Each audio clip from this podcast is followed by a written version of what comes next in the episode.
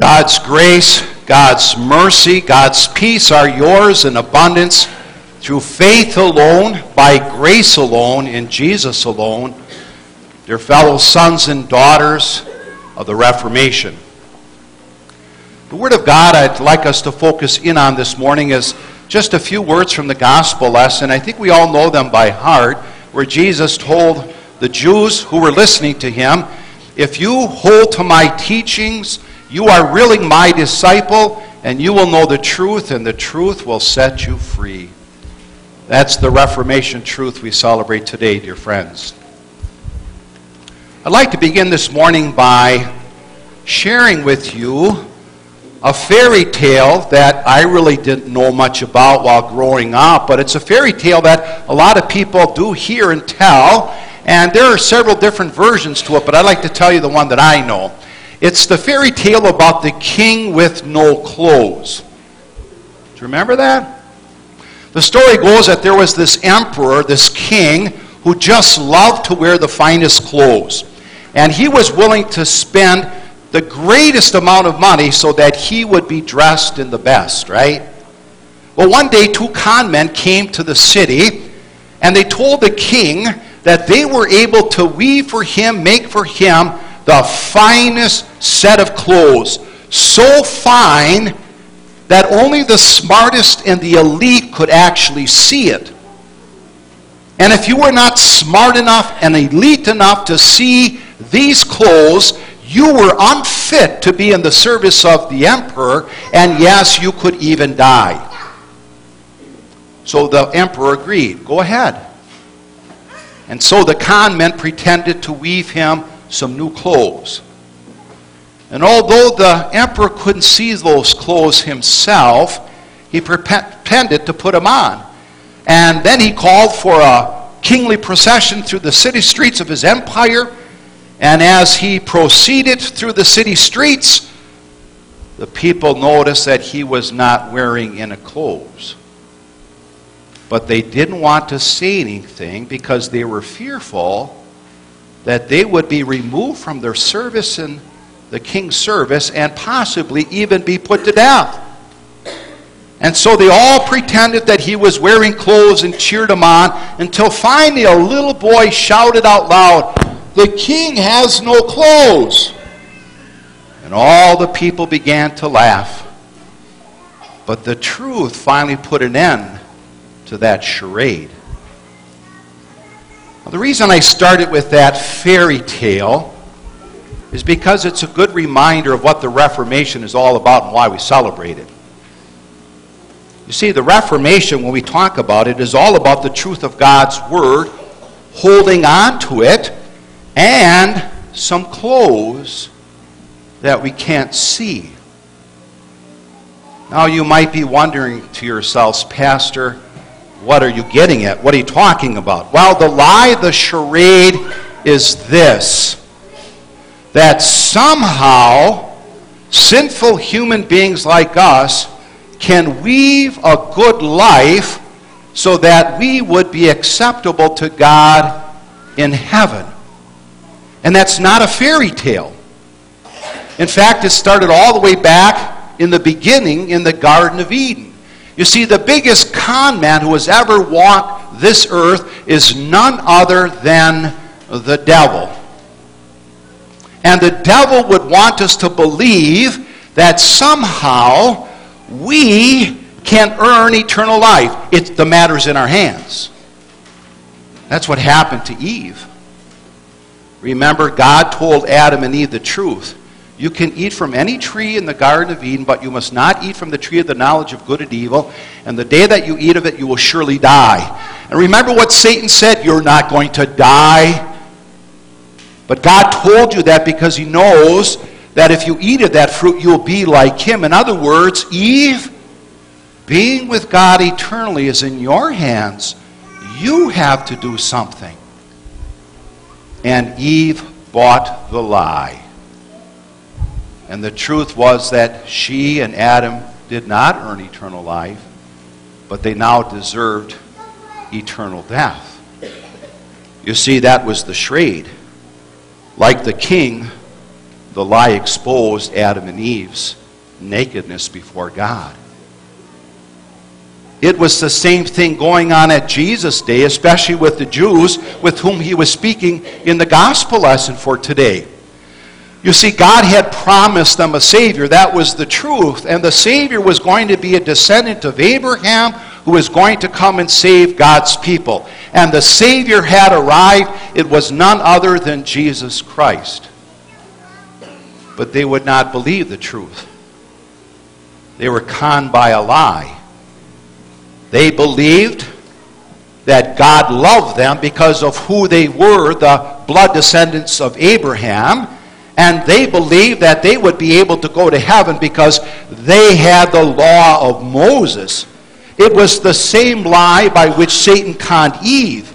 Because they didn't hold on to the truth that only through faith in Jesus would they be saved, they were not the children of God as they thought. Jesus said, You're actually the children of the devil. And the same thing was going on at Luther's time the con was still there. Unfortunately, it was being promoted by the visible church at that time and the church's leaders.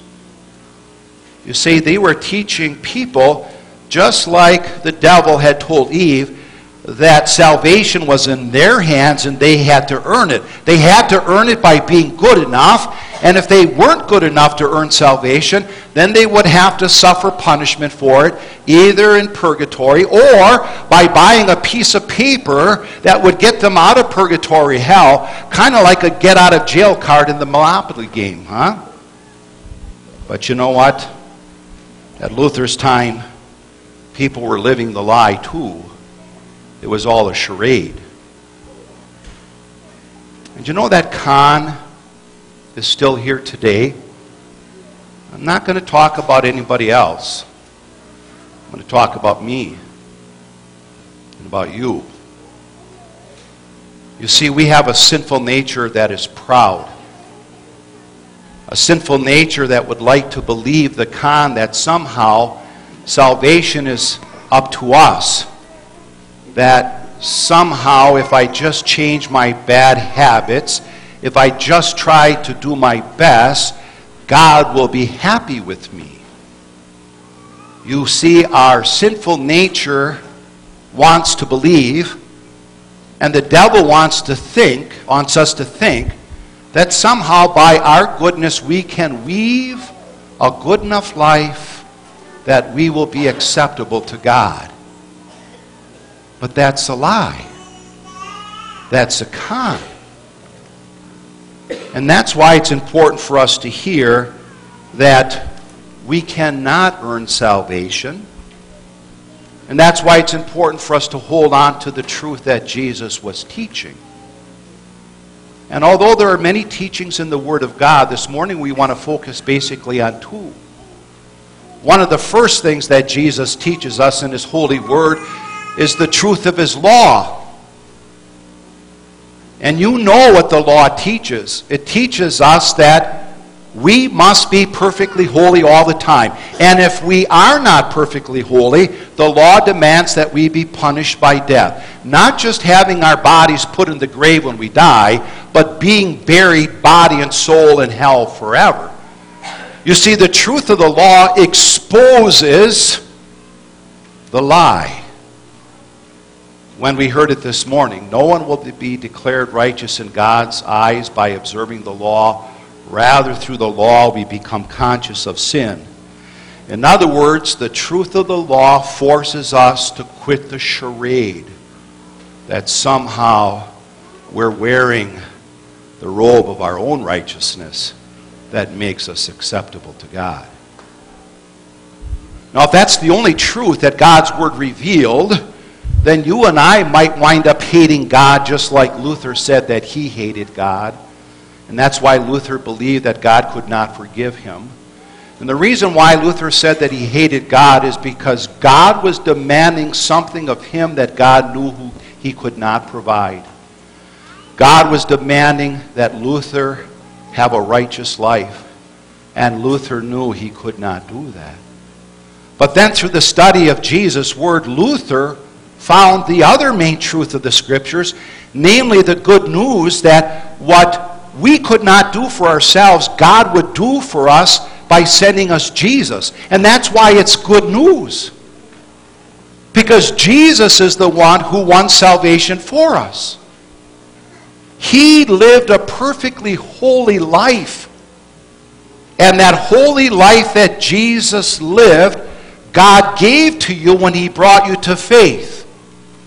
And then Jesus died on the cross and washed away the stain of our sin. That's why in the Old Testament lesson we are told that the all knowing God who knows everything will forget one thing. He will no longer remember our sins. Why? Because they've been washed away in, in the blood of the Lamb. And all that Jesus did by his perfect life and the payment that he made uh, for the debt of our sin, God gives to us. And though we cannot see it, we are covered with the robe of Christ's righteousness. And it isn't make believe. God sees us covered with Christ's righteousness. And that's how we get to heaven. That's the truth that Jesus wants us to hold on to. That's the truth that Adam and Eve let go. That's the truth that the Jews let go at Jesus' day. That was the truth that people had let go at Luther's day. And we don't want to let go of it today. Rather, we want to hold on to Jesus' teaching because that truth will set us free. And from what will it set us free? First of all, the truth that we are saved by God's grace through faith in Jesus frees us from the guilt of a conscience that haunts us. If God no longer remembers your sin, why are you holding on to it? The past is gone. Let go of it yourself. Also, the truth of God's word frees us from the con of Satan. Especially when we get near the finish line, the moment of death, we may be struck with the fear have I done enough good to earn my way? Let go of that. That's the con of Satan. God frees you from that because He said, There's nothing you need to do because Jesus did it all for you. It frees us from the fear of the grave. Yes, I know that unless Jesus comes back, my body is going to die, and they will put my body in the grave. But Jesus said, All those who believe in me will live even though they die. And the truth that Jesus wants to hold, us to hold on to will free us from the fear of shame and punishment in hell.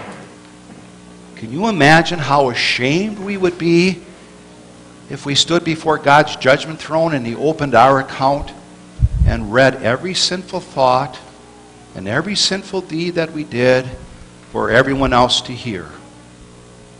But remember what Jesus said those who trust in the Lord will never be put to shame. Because when God opens the book to our account, He's only going to see Jesus and all that He did. And that truth frees us from that fear. So, dear friends, hold on to that truth. You know the truth. You know that it's nothing but a con in thinking that somehow we can weave a beautiful life that will make us acceptable to God. That's only going to lead us to hell. But rather hold on to the truth that God has clothed you in the robe of Christ's righteousness. And what that means is that by faith in Jesus, you are ready and dressed for heaven. That's the Reformation truth we want to hold on to, not only for our, our own salvation, but that's the Reformation truth we want to hold on to so that we can share it with others. Happy Reformation. Amen.